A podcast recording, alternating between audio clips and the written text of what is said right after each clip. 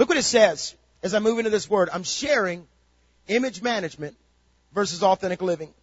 And this, as I speak to both of these ministry schools, as I talk to you, as I begin to pour into you, I, I want you to get this because it's my highest honor to speak to those that carry the mantle. But we don't talk about the stuff I'm about to talk about. We love to talk about we're going to lead a movement. We love to talk about we're going to stand on the stages. We love to talk about we're going to have our own ammo conference someday. We love to talk about how we're going to have thousands of disciples, but we never talk about the mirror. So I must share image management versus authentic living. In fact, the subtitle is transparent or naked. Because there's a huge difference in transparency and being naked. Isaiah 61 verse 10 says this, I delight greatly in the Lord. My soul rejoices in my God. For he has clothed me with garments of salvation, arrayed me in the robe of his righteousness. As a bridegroom adorns his head like a priest, and as a bride adorns herself with jewels, it says he's adorned me in a robe of righteousness. That means when I walk into a room, people don't see who I used to be. In fact, really, I'm supposed to be a reflection of what everybody else is called to be. But in ministry, I really think from what I'm watching across the nation, I'm reminded of sitting with Pastor Bunky at the ammo conference and we spent three hours in the car coming back and I left him weeping. I went to my hotel room because he said, God takes me to heaven at least three times a week. And I went to my hotel room there in Modesto and I said, take me to heaven, God. Show me the secrets. And you know what God said to me? It's not time. You're not ready for that. But I'd rather spend three hours with a man not because he's led a billion people to Christ. It's just that when I sat with him, I felt Jesus. And today, when I sit with a lot of leaders, I don't feel Jesus. And I'm not, I'm definitely not the barometer for whether or not somebody feels like Jesus. But I don't feel Jesus when I sit with most leaders. There's times when I sit with Glen Berteau, I feel Jesus. He stirs me up. I've sat with a lot of leaders. When I sit with them, I usually walk away feeling less. If if you ever meet with me and I'm in Modesto or you're here or we're together, and you walk out of the room feeling like lesser of man or woman of God, or because of what I represent, it's un- unattainable. I have failed miserably as a leader. So let me talk about this because this is what God began to speak. Because see, listen, I, I have a rough time keeping up with um, with all the styles of clothing and everything. I really do. I mean, I just have a tough time. I'm here. I am Mr. Youth Communicator, speaking all over America, and I have such a tough time uh, keeping up with it because the the fads uh, keep changing and. I find myself at Buckle or I find myself at Abercrombie and, and looking for the coolest, trendiest, thinnest looking clothes. really the most uncomfortable clothes. So I can be the guy on stage. And remember, I told you one time, I tried to go, I tried to go with the skinny jeans, but I just felt like a hippopotamus in pantyhose. They did not work for me. I spent the whole time on stage tucking in my belly. And, and, um, and so I, I, I want to be that guy on stage I'm expected to be when I show up at all these youth conferences. But man, I miss cargo pants. I miss them. In the day of skinny jeans and very small v-necks, it doesn't work. And I really hate shopping for clothes. Why can't we be like the Israelites? Their clothes didn't wear out. In fact, Nehemiah chapter 9 refers to the children of Israel in the promise or in the, in the wilderness period and it says, for 40 years you sustained them in the wilderness. They lacked nothing. Their clothes did not wear out, nor did their feet become swollen. I love that. No wonder they didn't want to go into the promised land because none of the men wanted to go shopping. But you know what, in ministry, and you can, you know, you can try to follow along with me on the notes if you want, but I'd rather you kind of watch me. Because I'm giving you word for word and I, I speak manuscript, but in many, in ministry it's so easy to be dressed sharp and yet naked on stage. Because every leader fears overexposure to the reality of how you're really dressed. I have prayed more than once, walking on stage in front of thousands of people. I have prayed more than once, please Lord, don't let them see the real Pat. Don't let them see the guy that just went off on the tech guy or on somebody on my team because for some reason I didn't get my carnality under control that day. And, and, and the, I don't let them see the real me who's tired. The time I got off the plane in New Zealand and I thought I didn't have to speak to the next morning and I had flown for 40 hours and all of a sudden they said, what time do you want us to pick you up at the hotel? Next thing I know, I said, pick me up tomorrow morning. I'm going to bed. And they said, no, you're speaking in two and a half hours. I went to my room and I just, I wanted to cry. And yet God poured out His Spirit because when I got up there, I hadn't had time to think about how to be cool. I hadn't had time to think about the funny jokes. The time I got off the plane with my daughter from China after traveling 40 hours, seven hour layover in LA, Took Abby to the house. We had a little gathering, friends. And I drove three and a half hours and preached a youth convention in North Carolina. Had an outpouring of God as kids were wailing and weeping. So I think sometimes it is so good when we get, have to walk in not prepared to be what we're really not.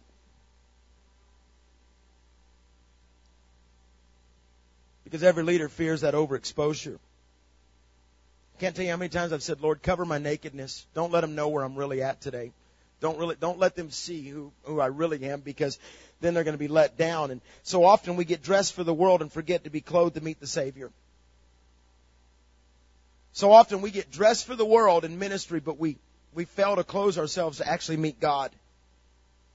Remember when Ruth met Boaz and Boaz and Ruth are the replica of Christ in the redeeming church and uh, Boaz was the kinsman redeemer, and she got herself ready to meet his her kinsman redeemer. And, and the Bible says in Ruth chapter three, verse three, wash, put on perfume, get dressed in your best clothes, then go down to the threshing floor, go to the broken place, but don't let him know you are there until he has finished eating and drinking. In other words, the Bible says you got to get dressed to go to the place of crushing.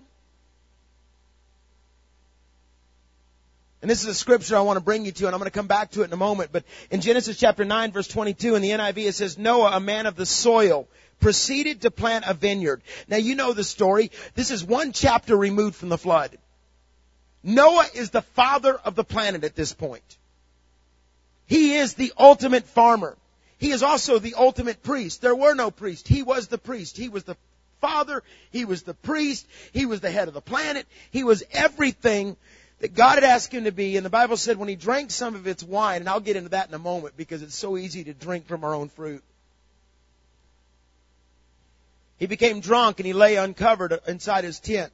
Ham, that's his boy Ham. I wonder if he had another son named Steak. anyway. The father of Canaan saw his father naked and he went out and told his brothers outside. I'm going to come back to Noah in just a minute because in his sons at the end of this teaching, but I, I want to plant a seed that every leader ends up naked at some point. Every leader forgets to get dressed in God. At some point, we all do. We all lose it. Every leader finds themselves uncovered and others get to see what is hidden underneath the leader's armor. Nakedness is always a metaphor for spiritual state. Remember that in the Bible. And God is looking to close us with blessing, clothe us with blessings. Look at Psalms 3 through 3 8. It says, real help comes from God. Your blessing clothes your people. Your blessing is what clothes the people. I love that right there. So, so number one, if you're taking notes, write this down. Number one, adorn, adorned with self. How many people have walked up to me lately in the last couple of weeks and said, I love your mantle. I love your anointing. You're the best preacher I've ever heard. It happened to me in Milwaukee last week and Texas, two days in a row. And I went to my prayer room and I said, God, I'm so sorry. I'm so sorry that, because I've learned that if they can see me, they can't see him. I, I, I've done this. I've been guilty of twittering how great we are. We Facebook our newest message. We promote our ideas. We declare our voice to a generation. Yet we rarely get honest about our own spiritual state. Now this is a very tough ver- verse right here in the Bible because this is Joel talking about the outpouring of God that is coming to the land. This is Joel gets so radically real. And look what he says in Joel, Joel chapter 2 verse 13 in the message Bible. Change your life, not just your clothes. If you read it in the NIV, it says, rent your heart, not just your garments. Come back to God, your God, and here's why. God is kind and merciful. He takes a deep breath, puts up with a lot. This most patient God, extravagant in love, always ready to cancel catastrophe. Who knows? Maybe he'll do it now. Maybe he'll turn around and show pity. Maybe when all's said and done, there'll be blessings full and robust for your God. Let me tell you a story. Recently, I was with a friend of mine in Ohio last uh, two weeks ago, and it was Easter Sunday, and we were talking about how in ministry it's so easy to be fake. I see fakeness in this room. I see fakeness in my room. I see fakeness in the mirror. Because the fact of the matter is, anybody that says you've got, you've got to be, that you can be real all the time is lying. Because people love your anointing, they cannot handle your humanity. Everybody loves your anointing, but they have a tough time if you're human. And lots of times in ministry, we're not allowed to be human. But my friend reminded me of a story that I had heard as a boy, and it was one of my favorite stories. And, and, and it's this, this is the story. There once was an emperor who lived his life to wear the fanciest clothes he could buy. This emperor, it consumed him. You've heard the story. The emperor's new clothes. It so consumed him, he never focused on his kingdom. He never worried about protecting the kingdom, the advancement of intruders, or the business of an empire. This emperor was so wrapped up in buying the newest, sharpest clothes, it's all he thought about. One day, two fakes come to the gates of the city and they said, we want to see the emperor. We have created the greatest clothing line in history. The emperor hears about it. He said, bring him in. They sit down with the emperor and they said, now look, here's the deal. It's going to cost you a lot of money, a lot of gold. But we're going to create for you a garment that is the most beautifully adorned garment ever created. But we just want to go ahead and tell you, it's so beautiful, normal people can't see it. In fact, if anybody cannot see it, it proves that they're not very smart and they don't belong in the position they're in. The emperor said, awesome. They said, now it's invisible to the normal person. And all of a sudden, they, he gives them a giant room and they go into a loom and they acted like they were working day and night, but you and I both know they weren't doing anything. They were supposedly creating the invisible clothing. They would ask for more gold to line the pockets. They would ask for more money until finally the emperor couldn't take it any longer, so he sent an advisor to go check it out. This advisor walks in the room and they say, can't you see? Look at how incredible this is. They acted like they were working at a loom and they were making the thread. And they were holding up pieces of garment. And the advisor, he knew the rule. If you couldn't see the garment, you're either dumb or didn't belong in your position. So he went back to the emperor and he lied. He went back and he said, man, it's the most beautiful clothing you've ever seen. Sends another advisor. Same thing happens. Comes back and said, it's the most beautiful garment you Sends his army, the whole army, goes in to see. And these fakes hold up. Look at, don't you see? And they started cheering and screaming, it's beautiful, because none of them wanted to lose their position. Finally, the king shows up one day to look at the clothing, and he notices it's invisible. He can't see anything. They start holding up. They say, we're done. Look at this jacket. The king doesn't see anything, but he's so afraid that the people will see his inadequacy that he's either dumb or doesn't belong as emperor that he says it's gorgeous. He gets completely naked and they act like they put this jacket on him, these pants on him, this vest on him, and all this, and now he's completely naked and the people start cheering. Look at the king's beautiful clothing. He leads a parade through the streets. The king is naked. Everyone's cheering because they all know the rule. If you don't see his clothing, you're either dumb or don't belong in positions of power. Till finally one little boy looks up and says, He's naked. The whole procession stops. And people start to grumble. He is naked. The king says, I am naked. But because he had already started a parade, he didn't end the parade. He kept walking naked through the streets. See, I understand something. There's so much to learn from that story because it really describes ministry. We've got so many people telling us that we're great Nobody ever gets the chance to tell us they're naked, that we're naked. because they're afraid they'll be considered dumb, inadequate. Or they're afraid that they'll never get a position. So in ministry, we place around ourselves people that tell us how wonderful we are. Could it be, is it possible to be self-indulgent, so self-indulgent, that you refuse to realize when you're naked? Is it possible to, these are some questions I'm going to ask. Is it possible to have people around you that you're so worried about position, they won't be honest with you? What I love about my assistant Jamie, she's been with me almost a decade, and Jamie, as at times, she's used wisdom, but she said to me, you need to quit acting like that.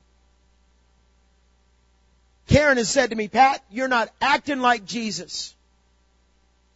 Because if you're a strong leader, the very thing that makes you effective, that voice of yours, is also your greatest weapon to hurt people. The very thing you cut the devil with, you will use to cut others. The enemy within me is what I teach on. The thing that makes you great is also your biggest inadequacy. So if you're a great singer, why try? Why practice? If you're a great preacher, why study? Why write new messages in one day? Listen, I've got books after books after books. I could have walked in and given you something out of a book today that I wrote a long time ago. But that story, when my friend brought it up to me in Ohio, so struck me because I wonder how many times I've been naked on stage. But everybody was saying, everybody was saying, you're fantastic, Pat. You're the best we've ever heard.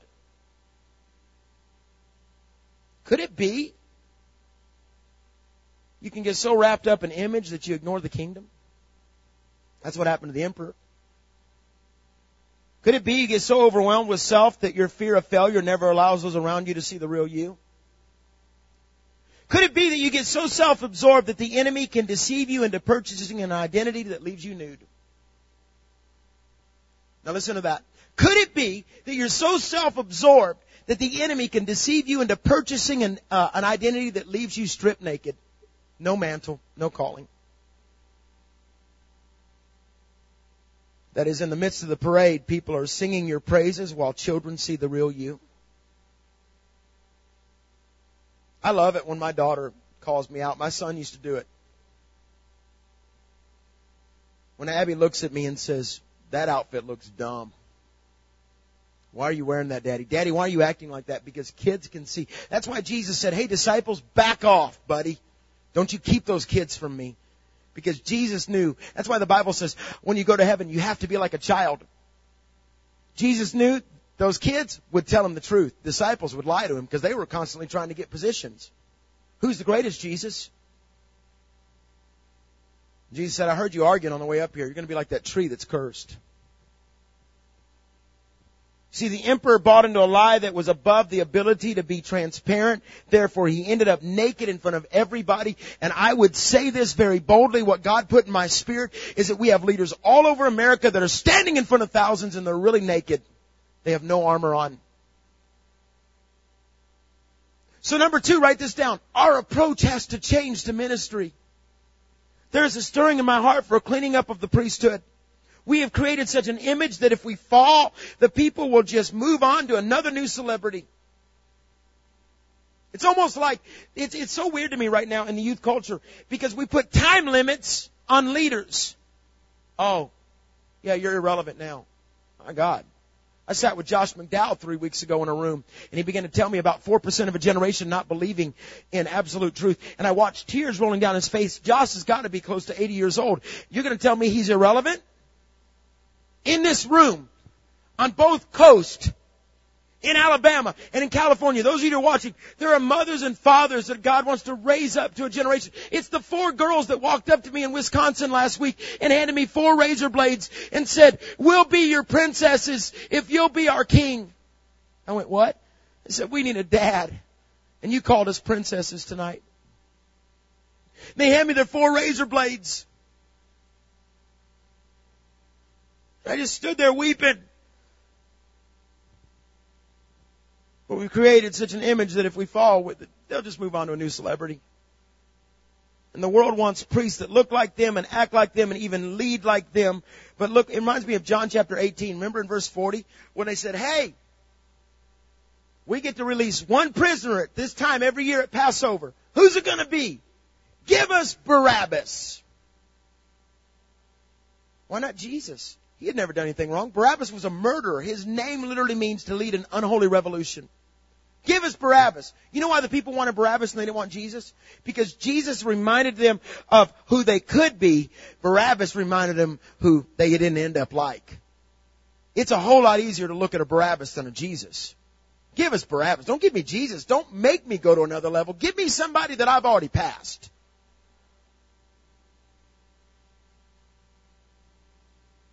Barabbas gives us excuse to say, I'm not that bad. At least I'm not him. He's a murderer. Don't give me Jesus because he might put a standard in my life that says, you know what? I can't look at porn at night. You know what? I can't date people God hasn't called me to date. You know what? I've got to study. I've got to pray. I've got to be different. I'm hurrying, so just stay with me because we've got we bought into this talk show Christianity. Everybody's cool, everybody's sharp, and I get it. There's nothing wrong with being sharp on stage. I, I'm, I'm about it. But First Timothy six verse twenty says, "And oh my and oh my dear Timothy, guard the treasure you were given. Guard it with your life." This is the Message Bible. This is Paul. Avoid the talk show religion and the practice confusion of the so-called experts. People caught up in a lot of talk can miss the whole point of faith. Overwhelming grace keeps you. He says they can miss what actually keeps you. Peep, in other words, he's saying, the crowds don't keep, keep, uh, keep you. The, the, the, the studio audience doesn't keep you. Only thing that will keep me in the middle of the night when I'm weary and I'm tired and I preach too much is grace. Grace is the image that God placed in front of us to help us walk away from our yesterday and dive into our tomorrow. And we always stand up at churches and declare who we are, but in conferences and declare who we are, but because we can no longer share about the revelation of who He is. So we spend the first 20 minutes of our teachings talking about us. I've done it. Listen, don't think that Pat's coming on intense today. I'm literally, did, do you know what God took me to last week in my prayer closet?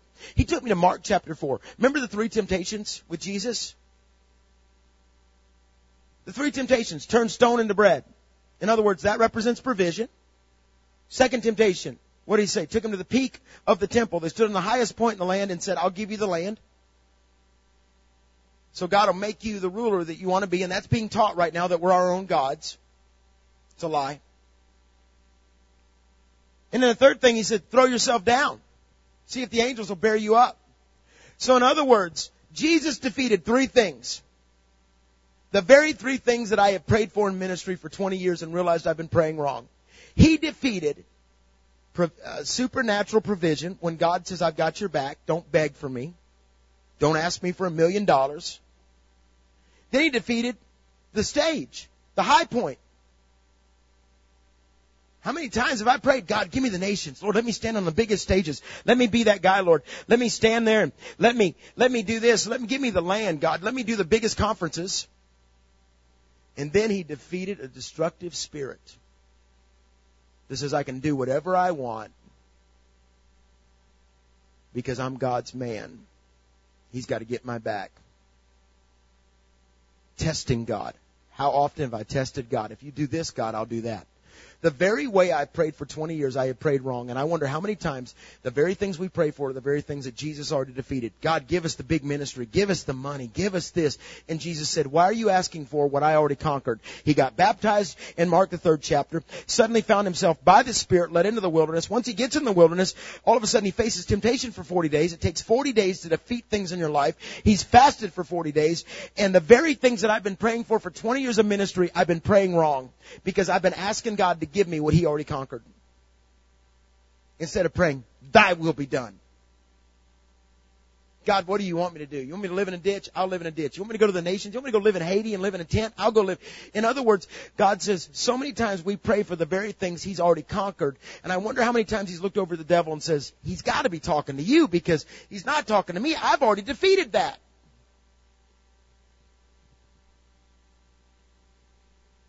In Job chapter 40 verse 10, it says, Then adorn yourself with glory and splendor and clothe yourself in honor and majesty. We live in a generation where we have now created superstar leaders that have exalted themselves higher than God.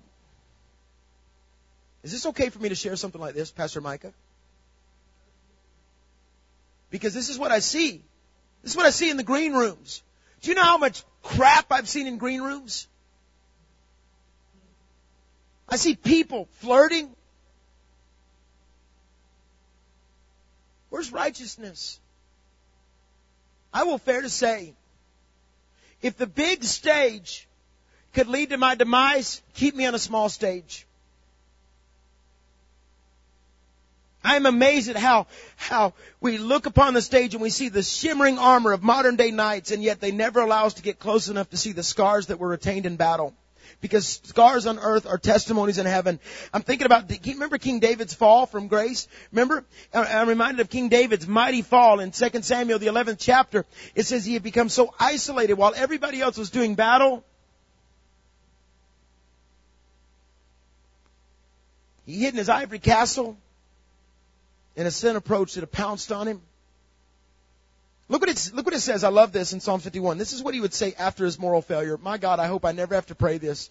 You're the one I violated. You've seen it all. Uh, Psalm 51 verse 4.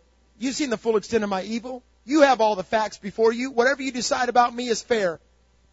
I've been out of step, God, with you for a long time. In the wrong since before I was born. What you're after is truth from the inside out. Enter me, then conceive a new true life inside of me. That's what David said. Enter inside of me and conceive a new life. A true life. A rip, no more lies. No more fake crap.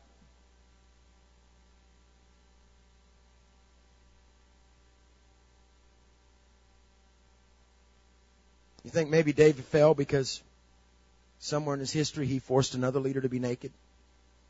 Remember when David goes into the cave and Saul is relieving himself. Saul's going to the bathroom. And the Bible says in 1 Samuel 24 that David cuts off the cloak. It actually believed that he cut off the backside. He crawled into the cave. Saul's going to the bathroom. He cuts the part that covers his backside. So when Saul walks out, tradition teaches that the whole kingdom saw the king's butt. He was mooning everybody.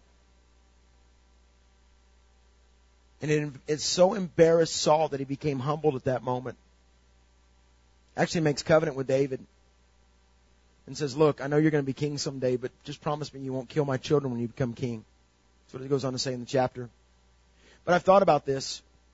I wonder if when David, all those years later, was standing on that balcony, because he was still under Saul's covering at the time, that when he cut Saul's covering and exposed him and made him naked in front of the people, he actually cut away the covering that would have been there that night to cover him and keep him from falling and destroying his family. I'm reminded when I was 16 years old and I was laying on the floor screaming for the anointing. A while back, years ago, God took me back to that moment of me not too far from here, laying in a basement floor at 16, screaming for the anointing. And he said, Pat, if you play with my anointing, I'll strip it from you and I'll find another 16 year old and put it on him. You know what the thing about God is? If you mess up and fall down, He'll find somebody to take your place. Why? Because it says, my purpose goes from generation to generation. Your sin will not interrupt God's purpose. It interrupts your purpose. I gotta hurry. Yet the longer I'm in ministry, I have realized that with each situation that is sent to distract or even invite into to disrupt, I have a choice to either add to my armor or take a piece of my armor off.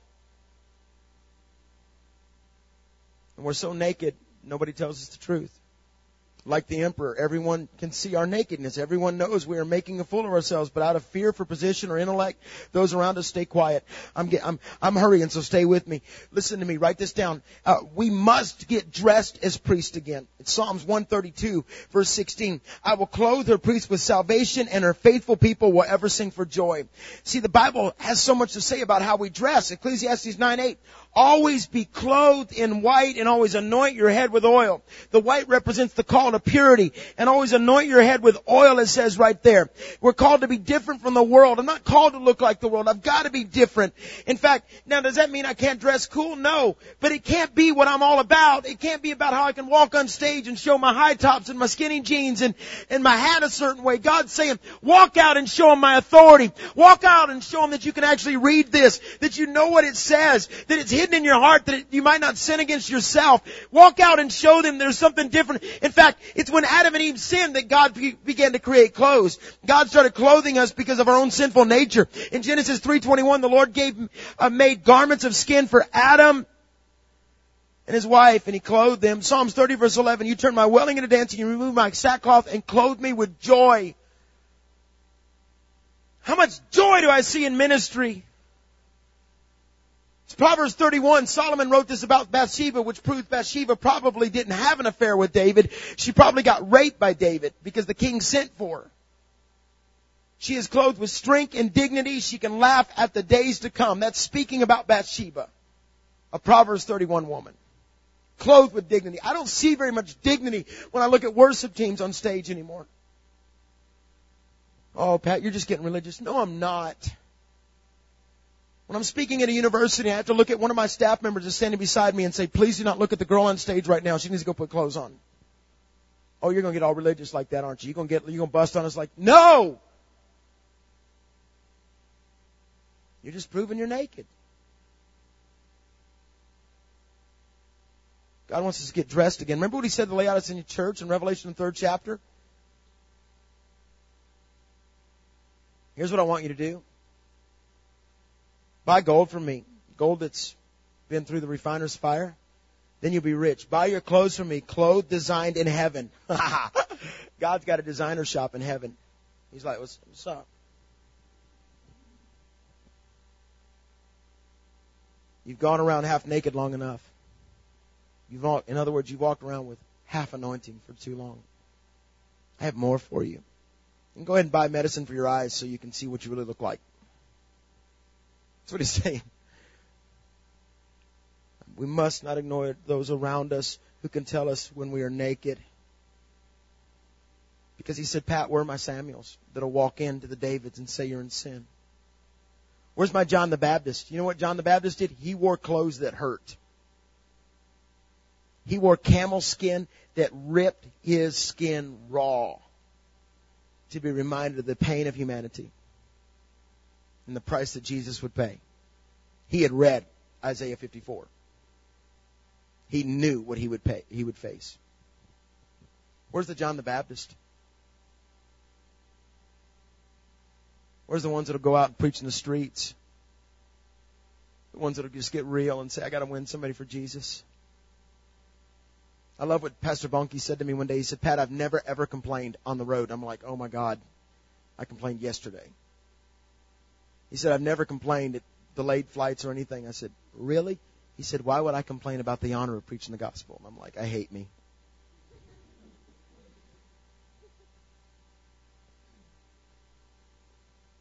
Where's the Jeremiahs? Remember Jeremiah? He's in captivity.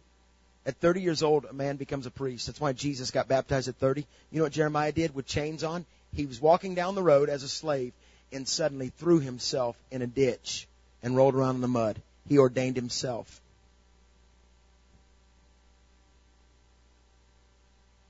God created me in the secret place. I was naked before him in the secret place.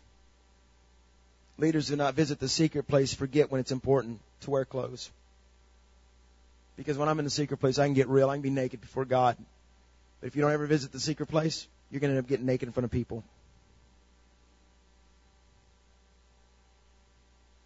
It's Revelation 16, 15. I'm about to close right here. It says, keep watch. I come and announce like a thief. You're blessed if you awake and dressed yourself for me. Too bad if you're found running through the streets naked and ashamed. And this is it. I'm done.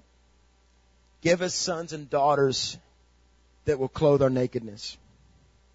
Remember Noah? He just got off the boat. He plants a vineyard.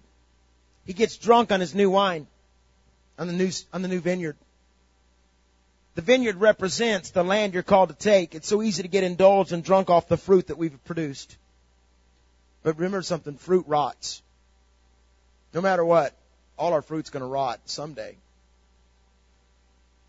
But it's so easy to get drunk off our own success while our children stand outside our place of rest. We're all subject to self-deprivation as we lock people out of our tents. Noah is in a tent. Noah is naked. Noah's son sees his dad lying naked, he begins to mock and laugh. That's what I put. I've learned that people love our anointing, they enjoy our anointing, but they can't handle our humanity.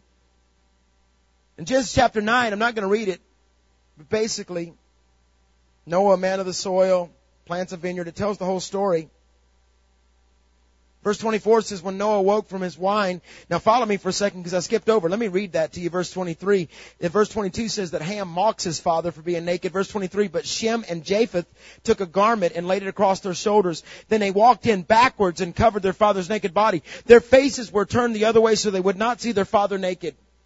Give me somebody that respects me enough that in my naked state spiritually, they still honor me enough to cover me without looking at me. Noah wakes up. He's ticked off. You know what he does? He curses Ham. Actually, he doesn't. He curses Ham's son. Well, Pat, why in the world? Why in the world would he not curse Ham? Why did he curse his boy Canaan?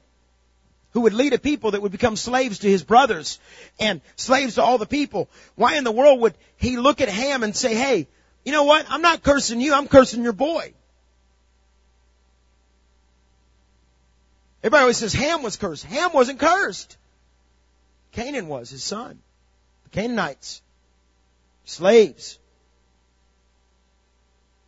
Because we know that in chapter, in verse 1 of chapter 9 that he blessed the sons. God blessed the sons. So God's the type of God, He won't remove your blessing, but He'll curse those that come after you. In other words, what I do today affects my children tomorrow. It is so right when I see somebody lead an unholy revolution against somebody in ministry and instead of covering their nakedness and helping them. Mom and dad, they go on with life, but their kids backslide. Their kids become slave to this world. Ham's act of selfishness and disrespect causes son to be a slave to everyone. The other boys were, they were blessed.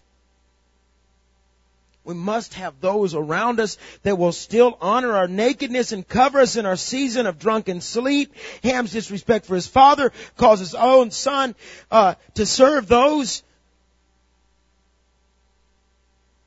What have we learned in this little teaching? No leader is above ending up naked. But hopefully we'll have sons and daughters that will cover our nakedness. Where's the full armor of God? I'm done. God sent me to share this little teaching that I wrote this morning. Literally, literally a few moments ago before this class. But Modesto, Birmingham,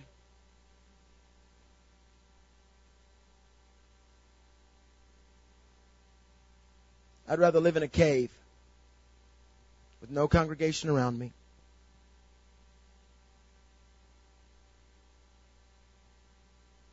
I, have a scripture I, must read to you, if you'll allow me. Uh, I found this the other day in a new message I just wrote. Um, I, I just I've got to I've got to share this for a second. Uh, in in in because I, I have this scripture that I just I just love and I, I got to find it. If you'll just you just hold on a second longer. Um, here it is. Can I read this scripture? This is who you're supposed to be. This is what God created us to be. I love this. 1 Corinthians 4 verse 9 through 10 in the message Bible it says, it seems to me that God has put us on bear, put us, uh, put us who bear his message on stage. Listen to this. On stage in a theater in which no one wants to buy a ticket. Where something everyone we're, we're something everyone stands around and stares at like an accident in the streets. We're the Messiah's misfits. I love that. He says, Paul said, seems like we've been put on a stage and nobody's in the congregation. Nobody wants to buy tickets to watch us. But you know what? We're the Messiah's misfits. You know who's God's using? Us nobodies. The oops and the accidents. The ones that really, if everybody knew our nakedness, if everybody knew the mistakes we made in college, if everybody knew all the junk, they'd never buy a ticket. I don't know, maybe they would actually. Because we're living in a generation where everybody loves to air their dirty laundry because it's about them. But if we actually preach a message of holiness, power, and authority, you think they'll still buy a ticket? You think they'll still show up? I hope. So God got me up this morning. I'm out jogging I'm running. Then I was lifting some weights. And he said, go write this message right now. Soaking wet with sweat, I went into my office and wrote this today to tell you. Do you have image, man- image management? Or do you have authentic living? Now let me just tell you. If you have image management, you're still going to be blessed for a season. Because we, so many times, and I'm not being mean, preach to people that can't tell the difference. And as long as we're great communicators, and as long as we got the look, they'll cheer us on. But my question is when I go into my prayer closet at night, my question is when I walk into heaven, will I be looking for everyone to cheer me around the throne? For, for him to just simply say, Hey Pat, you did really good today. In fact, Pat, let me clothe you in a, a heavenly garment that I created for you. And when he goes to pull it out, it's going to be this very armor that someday I'll use to defeat Satan and his, and his, and his minions when I go to battle with God. So what God sent me to share today is no more fake leaders. But if you do get around a leader that ends up naked, back in slowly. Because you may be close enough to them in the cave where the waste is coming out of their body that you could cut their, gar- their garment and embarrass them. You may be close enough that you can glance in the door and see their nakedness. But they're still anointed. Romans 11:29 God's gifts and call are irrevocable. Not a lot of cheering today, I see. But right where you're at, right where you're at, stand up. Stand with me.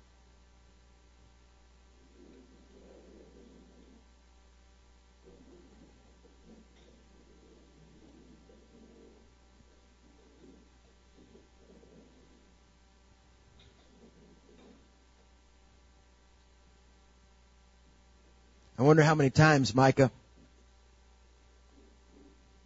I've stood on stage and I was so naked.